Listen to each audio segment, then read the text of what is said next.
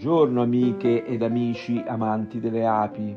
Con quello di oggi continuiamo con gli episodi di approfondimento sulle principali malattie delle api.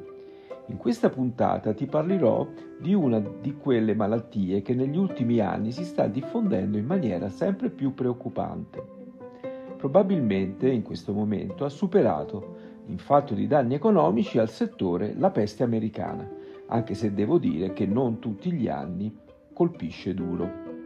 La sua virulenza forse deriva dal fatto che l'uso degli antibiotici si è ridotto notevolmente. Nel passato molti apicoltori li utilizzavano in maniera preventiva per tenere a bada la peste americana e involontariamente non facevano emergere quella europea, che, non producendo spore, è molto sensibile a questo tipo di molecole. Il batterio che causa la malattia si chiama Melissococcus plutonius. Tuttavia, purtroppo, ad esso si associano quasi sempre dei batteri secondari, per cui la sintomatologia è variabile. Ad esempio il Penibacillus alvei, il Bacterium euridice e l'Enterococcus fecalis. Come nella peste americana, siamo di fronte ad una malattia che uccide gli stadi giovanili della covata soprattutto le larve prima dell'opercolazione, che infetta tramite il cibo. Una giovane ape nutrice con l'apparato boccale contaminato dai batteri, nell'intento di alimentare una giovanissima larva, la contagia. Non cambia neppure la modalità di diffusione, visto che è facilitata dall'utilizzo da parte dell'apicoltore di favi usati prelevati, magari inconsapevolmente, da alveari morti o anche attraverso lo scambio di materiale vivo ma infetto tra alveari. Al contrario della peste americana, è una malattia che si propaga molto velocemente, sia all'interno della colonia, in pochi giorni può interessare più della metà delle celle di covata, che tra alveari adiacenti, per via della deriva. Un'altra differenza importante è la sua preferenza verso le colonie più deboli e predisposte, per poi diffondersi a quelle adiacenti. Inoltre si presenta in situazioni di stress alimentare, non di rado durante le primavere fredde e piovose, che costringono gli alveari a dare fondo alle scorte del nido. Pare che il batterio entri in competizione alimentare con la larva, per cui aumenta il consumo di cibo e si conclama quando c'è una diminuzione nell'approvvigionamento da parte delle api di nettare fresco. Ciò che darebbe fastidio alla colonia, per cui non riesce a tenere a bada la malattia, è il continuo stop and go provocato dal perdurare delle piogge in un lungo periodo. Nei momenti di pausa, proprio grazie al terreno zuppo d'acqua, le piante in fiore secernano molto nettare, che però le api non riescono a raccogliere a lungo per il sopraggiungere di una nuova precipitazione.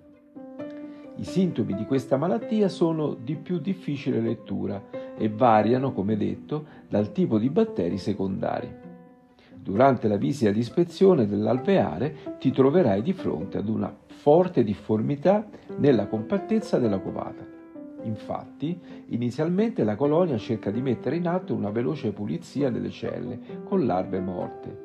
Se non riesci a rintuzzare l'attacco, troverai nei favi un alto numero di larve in posizione irregolare nella celletta, non al centro e non a forma di C, ma spesso allungate o contorte con un colore diverso dal classico perlaceo, per lo più gialliccio fino al nocciola.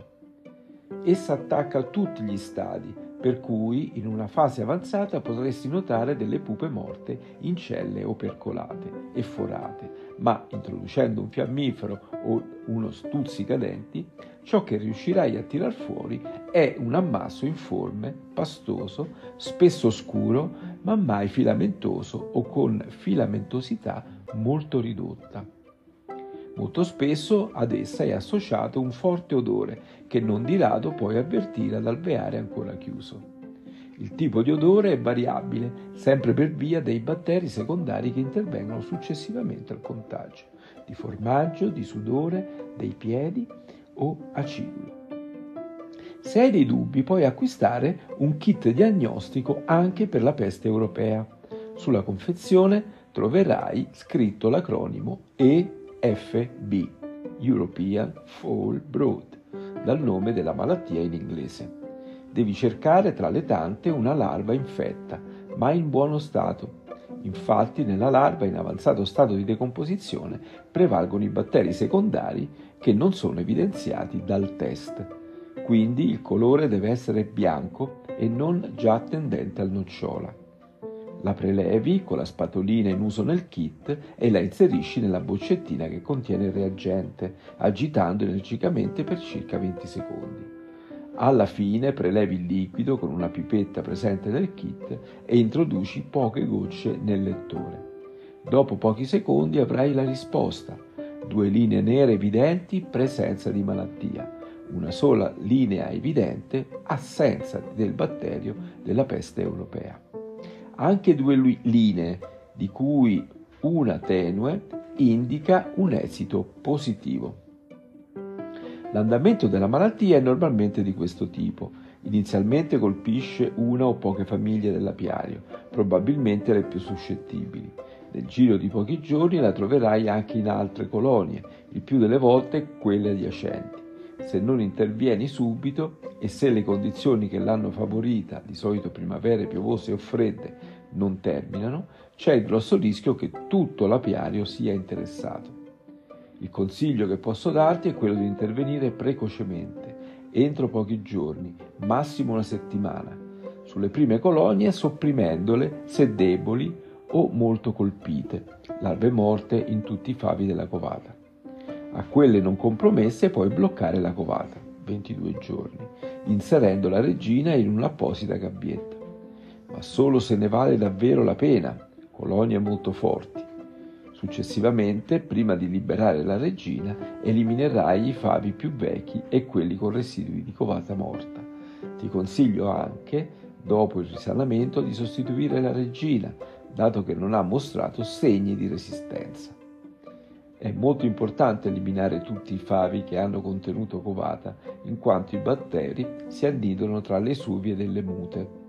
Un altro sistema che dà buoni risultati qualora la colonia non sia fortemente attaccata, è quello di mettere la colonia a sciame. Si tratta di eliminare tutti i favi della colonia, scrollando le api all'interno dell'arnia e aggiungendo nuovi telaini e contemporaneamente alimentando abbondantemente con sciroppo uno a uno, somministrato con un nutritore a tasca che funge anche da diaframma. Uno dei sistemi di prevenzione che ha dato buoni risultati è quando si presentano le condizioni climatiche favorevoli all'insorgenza della malattia, di un, di alimentare con un panetto di candito e mai con lo sciroppo.